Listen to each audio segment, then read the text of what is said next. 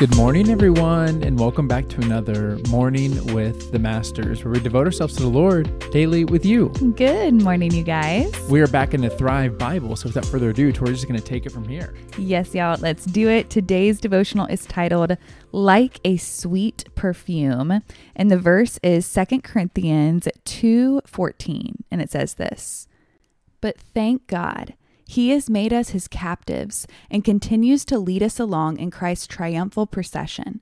Now he uses us to spread the knowledge of Christ everywhere like a sweet perfume. The love letter from God says, Beloved child, I have the ability to fill you with so much of my beauty that others can't help but see that you have been with me.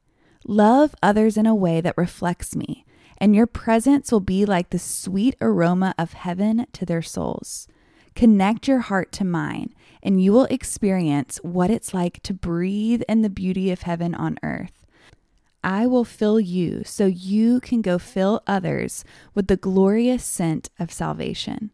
Love your Heavenly Father. The reflection says, the most expensive perfume in the world pales in comparison to the aroma of Christ that follows us when we walk with Him. When we're in the presence of Jesus, His sweet heavenly perfume covers us. We are then able to fill a room with His scent, like the smell of flowers on a warm summer breeze. Go into His presence so others can experience His beautiful fragrance on you. The Treasure of Truth says, The sweetest perfume pales in comparison to the presence of God. Yeah, this is pretty convicting for me because there is that one line for the devotional that said, Love others in a way that reflects me. And I, I started to feel like, okay, yes, I need to do that. But what am I doing in its place?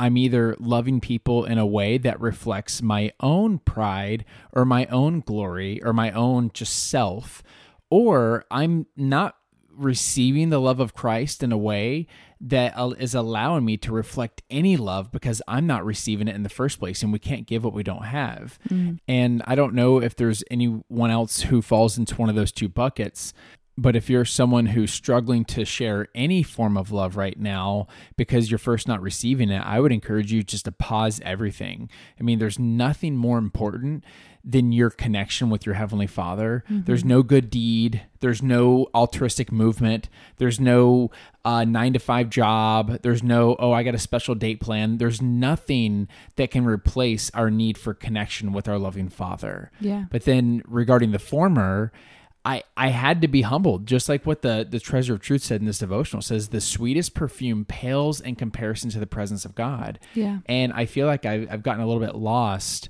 in trying to make uh, the word um, make God more appealing to others, but I'm I'm making him sound like and look more like me versus I'm just allowing his word or I'm asking for his word and his gloriousness to do what only it can do and attract people the same way it attracted me, where it had nothing to do with the people side of things, had everything to do with the Holy Spirit side of things. Yeah. And I feel like I need to stop trying to dress God up because ultimately I'm I'm doing him a disservice in that and it's probably made me hesitate to share his love with people because I'm trying to make it too perfect. I'm trying to I'm trying to perfect something that's beyond perfect, you know, which is just a contradiction in itself. And so, yeah, this was a, a fun devotional for me to kind of do some reflecting on and say, oh wow, okay. Number one, am I receiving love in order for me to share it? And number two, when I'm sharing love, am I sharing love that reflects me or am I sharing love that reflects Christ? Yeah, that's so good.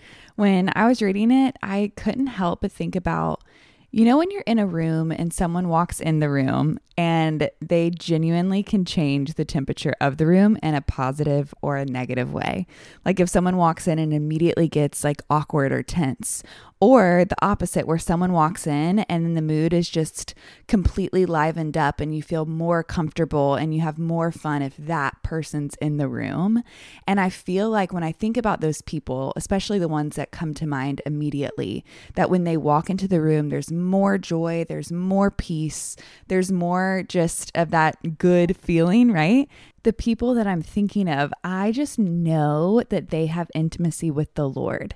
And so there has to be that correlation of intimacy with God and how we love others. Because if I know, because they're friends of mine and we talk about it, and because there's intimacy with the Lord, we have deeper conversations and we are able to, to go there and go deeper than the surface then we have to think about that for ourselves that our intimacy with the Lord has a direct correlation with how, how people feel when we walk into the room. Because when we walk into the room, we want to be like that sweet perfume. We want people to see Jesus. We want to reflect his light. We want them to be curious about what makes us different, right? Why does this person seem set apart? Why does this person seem to have joy when it makes no sense? And even though they're going through a hard time, they still have peace.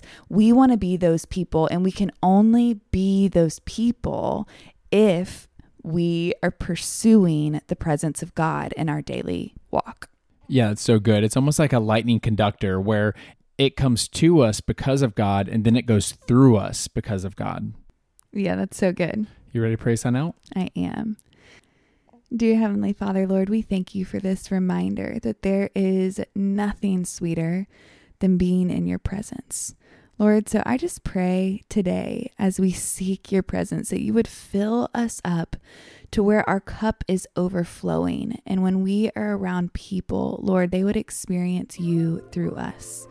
Lord, we ask this in Jesus' name. Amen. Amen, God. Amen, God. Amen, y'all. Now is that perfect time to break out the worship music, break out the journal, and continue pressing to the Lord. Yes, and y'all don't forget that you are God's masterpiece. And don't forget that we love you. We love you guys, and we'll be talking to you tomorrow. Tot ziens.